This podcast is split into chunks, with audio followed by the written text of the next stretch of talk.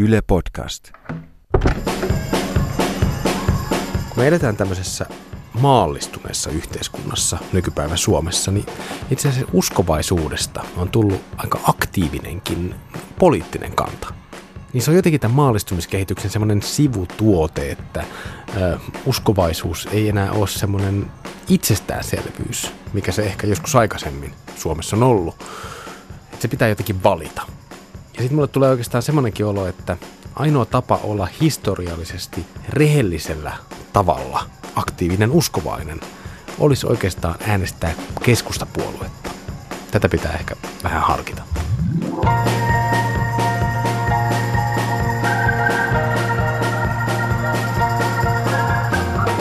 Tämä on Pietari K. kävi täällä, kirjallisuuspodcast.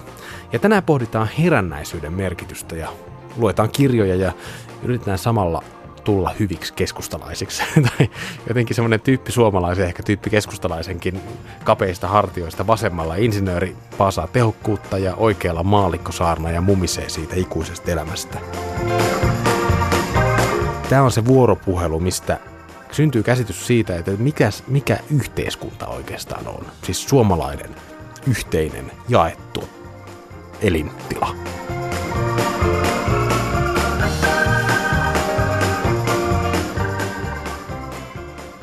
Suomalaisista herätysliikkeistä lähtee sellainen suora historiallinen linja nykyiseen yrittäjyyttä ja maallisia arvoja korostavaan tämmöiseen kansantalousideaaliin, kansantalous, kansantaloudelliseen poliittiseen malliin. Että jostain sieltä Nokia Mission ja Antti Hyryn, siis lestadiolaisen kirjailijan välimaastosta, ponnistaa tämä Juho Sipilän yrittäjyyteen tukeutuva poliittinen ihanne. Tämä historia menee jotenkin sillä tavalla, että 1800-luvulla, kun kansallisuusaatetta kehitettiin, niin tarvittiin samalla esimerkkejä tai sellaisia niin kuin, miten nykyään sanottaisiin, niin kuin, niin kuin hyviä käytäntöjä henkisestä yhtenäisyydestä. Koska siis maahan oli täynnä heimoja, erilaisia tämmöisiä hyvin erilaisia ihmisryhmiä. Ja tota, niitä hyviä esimerkkejä henkisestä yhtenäisyydestä löydettiin helposti nimenomaan herätysliikkeiden piiristä, herätysliikkeiden rukoushuoneista. Eli herätysliikkeet muodostaa semmoisen todella niin kuin voimakkaan niin kuin lähtökohdan myös semmoisessa Suomen verkkasessa modernisaatiokehityksessä, jota sitten osittain leimaa myös vähittäinen maallistuminen. Vielä silloin 1800-luvun puolivälissä suomalainen eliitti epäili näitä herätysliikkeitä koska ne oli siis protestiliikkeitä, ne oli vallankumouksellisiakin niin kuin poliittisia liikkeitä silloin. Vähitellen sitten kuitenkin niin kuin 1800-luvun loppupuolen aikana asenteet näitä herätysliikkeitä kohtaan alkoi pehmetä, just kun tajuttiin, että, että niistä voisi olla jotain hyötyä ja, ja sitten siinä oli myös se, että ne herätysliikkeet alkoi sulautua evankelis-luterilaiseen kirkkoon. Ja fenomaaninen liike huomasi, että herätysliikkeet tarjoaa ihan toisenlaisen semmoisen niin kansallisuusmallin kuin mihin tämä eliitti, joka oli siihen mennessä elätellyt sitä ajatusta niin kuin itsenäisestä Suomestakin ehkä, jostain suomalaisuudesta, kuin mihin tämä eliitti oli tottunut. Ja seurojen pitäminen, nöyryys ja Jumalan pelko, ne oli just sitä, minkä varaan sitä kansalaisyhteiskuntaa haluttiin alkaa rakentaa. Koska jotenkin siihen niin kuin syntisyyden ja Jumalan pelon sivutuotteena syntyy myös joku semmoinen ajatus itseohjautuvasta kansalaisesta, jolla siis omatunto. Juhani Ahon kirjoituskokoelmassa Heränneitä vuodelta 1894 hengellinen herääminen yhdistyy vahvasti niin kuin kansalliseen heräämiseen. Juhani Aholle herännäisyys, eli siis körttiläisyys, edusti tämmöistä aitoa suomalaista hyvin vahvasti. Tämän kokoelman, tämän heränneiden kokoelman kertomukset kertoo niin kuin tyypillisesti semmoisesta yläluokkaisesta henkilöstä, siis papista, ylioppilaasta tai, tai ehkä vaikka taiteilijastakin, joka löytää Jumalan ja samalla sovittaa suhteensa, siis tulehtuneen suhteensa oma, omiin vanhempiinsa ja sitten toisaalta kansaan. Herännäisyys koettiin aluksi niin kuin semmoisena uhkana just kirkolle ja sen vaalimalle uskontulkinnalle, semmoiselle autoritaariselle uskontulkinnalle. Nyt tulee hyvä uusi sana, mikä kannattaa muistaa, konventikkeliplakaatti. Se oli semmoinen laki, joka kielsi heränneiden seurojen pitämisen 1700-luvulla. Ja tämän konventikkeliplakaatin kaikuja kuulu pitkälle sinne 1800-luvulle, jolla herännäisyys leimattiin just varsinkin eliitin piirissä semmoiseksi niin hihuloinniksi ja kumoukselliseksi toiminnaksi. Juhani Ahon heränneitä monen muun 1800-luvun kirjoituksen ohella oli merkki siitä, että herännäisyyttä oli lakattu hyljeksimästä aiempaan malliin. Eli uskonnollinen sovitus oli heränneessä niin kauttaaltaan läpikotasin tämmöinen kansallinen ja poliittinen hengellinen tapahtuma, joka sitoo sitä kyräilevää eriarvosta ja takapajusta Suomen väestöä yhteen. Ja on pakko puhua nimenomaan väestöstä semmoisessa hirveän laajassa mielessä, koska sitä kansaahan ei varsinaisesti siinä vaiheessa ehkä vielä ollut. No, kun 1800-luku sitten päättyi ja 1900-luku alkoi, niin tämä vuoden 1918 sisällissota, se tarkoitti herännäisyyden kannalta viimeistään sen hyväksymistä osaksi suomalaisuuden ihannetta.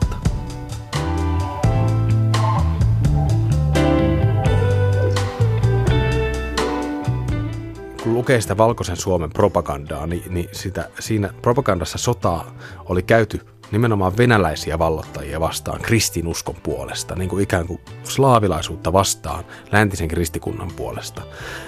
Ja heränneiden nämä yhtenäiset körttipuvut, ne sointui itse asiassa tosi hyvin tähän tämmöiseen niin kuin sotaisaan uskonkäsitykseen. Siis se körttipukuhan on niin kuin uniformu. Ensimmäisiä esimerkkejä niin herännäisyyden tämmöisestä valkopesusta, sen käyttämisestä niin kuin tämän, tämän ö, voittajien propagandan tarpeisiin on vaikka V.A. Koskenniemen Nuori Anssi, runoelma Suomen sodasta 1918 ja Kyösti Vilkunan Kun kansa nousee.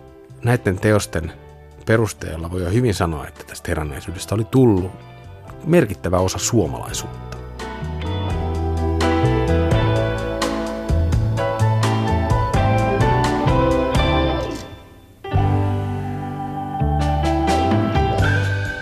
Okei, tämä on tämä varhaishistoria.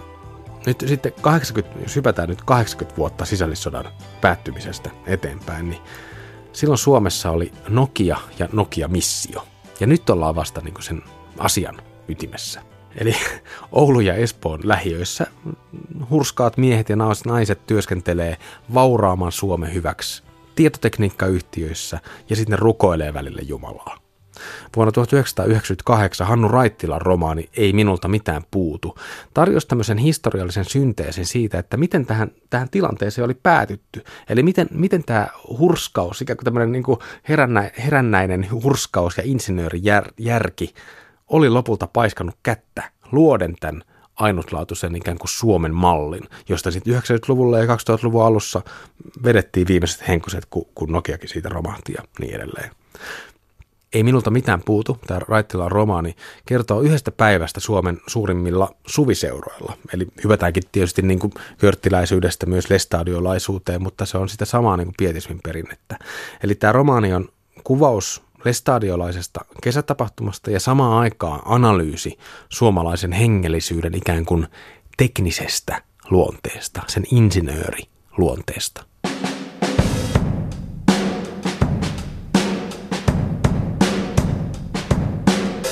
Tämän kirjan yhteiskuntafilosofia tiivistyy semmoiseen lukuun, jossa äh, kerrotaan tämän teoksen päähenkilön isoisän, tämmöisen Leinosen papan, toimista sähköinsinöörinä 20-luvun Pohjanmaalla. Ja tämän papan kertomuksessa sähkö saa niin teologisen luonteen. Se on ymmärrettävää, koska sähkö on kuin ihme. Sitä ei voi nähdä, vaikka se saa aikaan isoja asioita.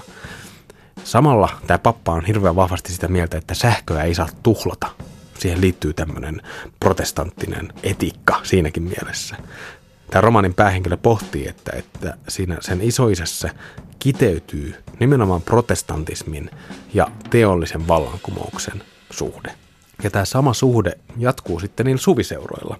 Ja suviseurathan on, se on ennen kaikkea, jos ajattelee niin kuin, että millainen tapahtuma se on, se on ennen kaikkea valtava tekninen ponnistus.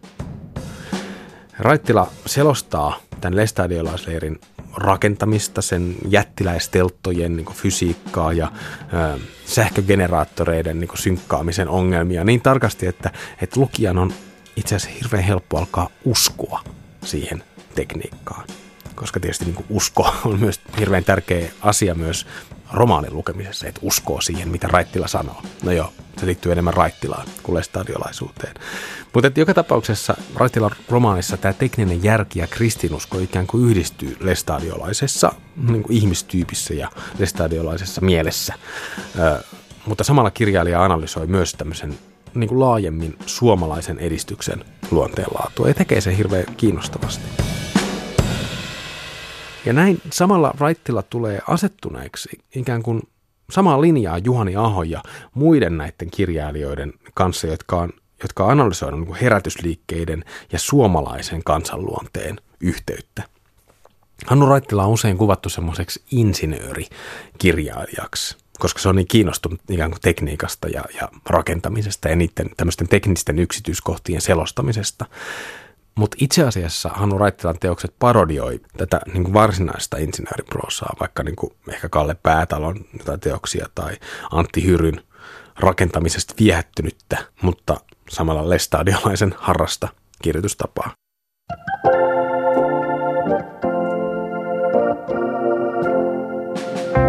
Ei minulta mitään puutu romaanin suviseurakuvaus pitää sisällään siis niin kuin sosiologisen, hyvin niin kuin sosiologisesti tarkan analyysin protestanttisen etiikan ja insinööritaidon hyveiden yhdistymisestä lestadiolaisessa mielessä.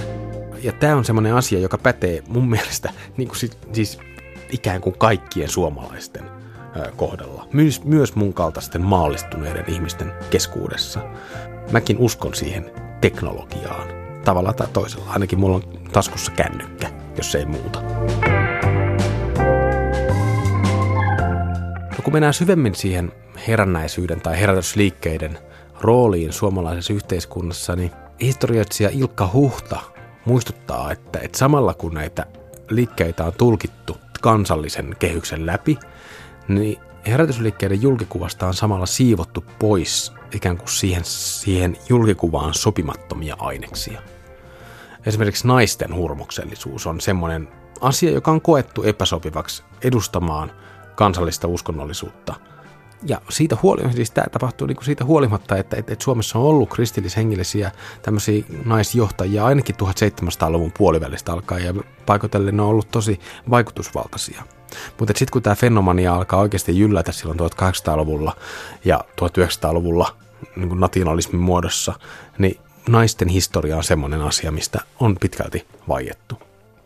Riikka Pelon romaanissa Taivaan kantaja vuodet 2006 kiinnitetään huomiota naisten herännäisyyteen, joka on siis marginalisoitu koko Suomen historian ajan. Tässä romaanissa nuori Vendla-niminen tyttö, se asuu isoäitinsä kanssa syrjäisellä kylällä, semmoisessa äärimmäisessä köyhyydessä. Tämä Venla ei puhu oikeastaan kellekään muulle kuin sille isoäidille ja, ja talon ainoalle lehmälle. Mutta sitten sieltä sen tytön hiljaisuudesta nousee kuitenkin semmoisia näkyjä, jotka kasvaa lopulta kollektiivisiksi kokemuksiksi siinä kyläyhteisössä. Venlasta tulee vähän niin kuin noita, joka sitten kävelee lopulta vetten päällä ja ennustaa kuolemaa, tämmöisiä, mitä nyt noidat tekee. Mm, tämän Vendatytön voima, niin kuin henkinen, hengellinen voima, kumpuaa itse asiassa siitä ulkopuolisuudesta ja hylkimisestä. Se on ulkopuolinen nimenomaan niin modernisoituvassa ja teknistyvässä yhteiskunnassa. Eli köyhyys, uskonto, koulutuksen puute ja pienen paikkakunnan sosiaaliset paineet kokoontuu tämän Venlan ympärille vähän niin kuin semmoiseksi verkoksi, jossa tämä nuori tyttö pyristelee sitten parhaansa mukaan ja välillä sen Venlan rikas sisäinen maailma pintautuu sitten näkyinä ja ihmettekoina ja tällaisina.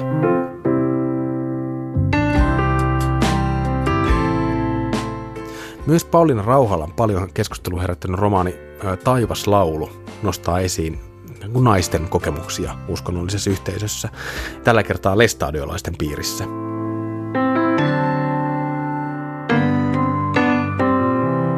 Tämä Taivaslauluhan, se on semmoinen journalistisestikin aika tehokas romaani, joka kertoo lestadiolaisesta perheestä, jonka äiti masentuu niin kuin kaikkien niiden raskauksia, jatkuvia raskauksia ja vanhemmuuteen liittyvien niin kuin paineiden alla.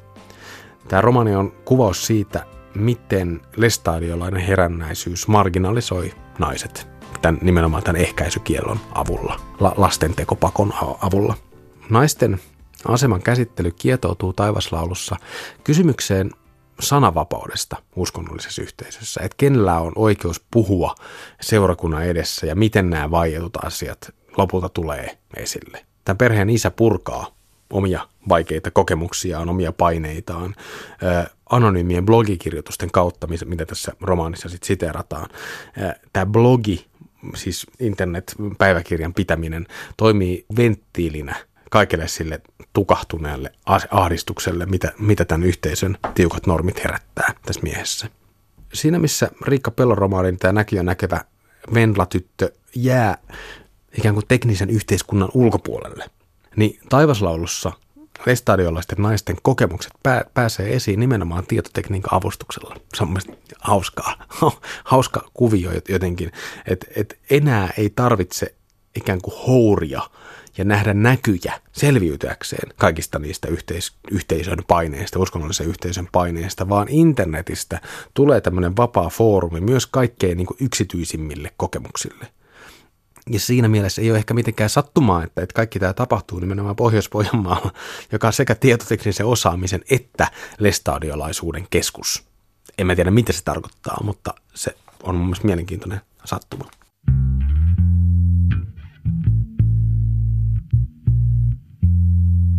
No tässä niitä aineksia hyvää suomalaisuuteen sitten on. Uskonnollisuus, insinöörimieli, öö, tasa-arvo, ne on ikään kuin kaikki semmoisia laatuja, jotka, jotka kumpuaa vaikka sieltä herännäisyydenkin piiristä. Ja jos kuuntelee viime vuosina eduskunnassa käytyä tämmöistä moraalikeskustelua, siis suomalaisen politi- politiikan piirissä käytyä moraalikeskustelua, vaikka homojen asemasta, mm, avioliiton merkityksestä, tai vaikka siis no, triviaalimmin niin kuin vaikka kauppojen aukioloajoista, niin siellä vedotaan just näihin, eli tehokkuuteen, se on ikään kuin se insinöörijärki, ihmisoikeuksiin, eli, eli suomalaisen tasa-arvon perinteestä kumpuaa tämä keskustelu, ja maalistumisen olosuhteissa ehkä hieman yllättäen niin kuin Jumalaan. Mutta se ei ole yllättävää, koska se on kuitenkin siellä pohjalla myös siinä suomalaisen niin kuin pietismin perintössä, koko siinä ihannekentässä.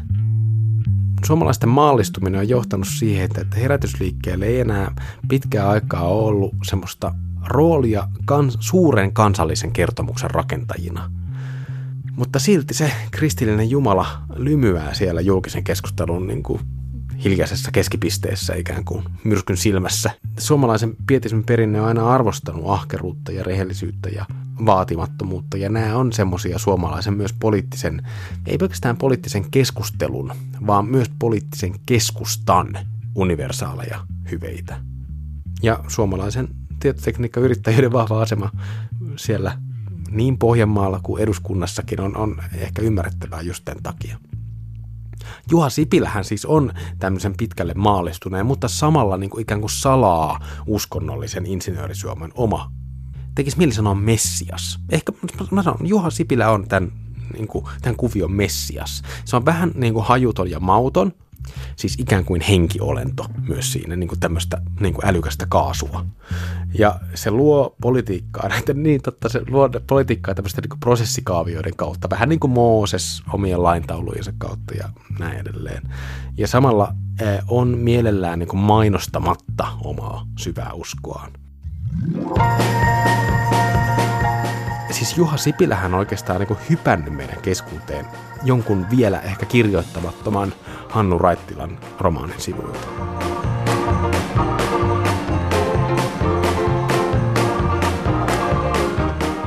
Tämä oli Pietari K. kävi täällä kirjallisuuspodcast. Tämä oli osa Ylen kirjojen Suomi-hanketta. Lisää tietoa tästä hankkeesta ja sadan vuoden kirjoista saat osoitteesta yle.fi kautta kirjojen Suomi. Mä oon siis Pietari Kylmälä ja ohjelman tuotti Sari Siekkinen. Yle Podcast.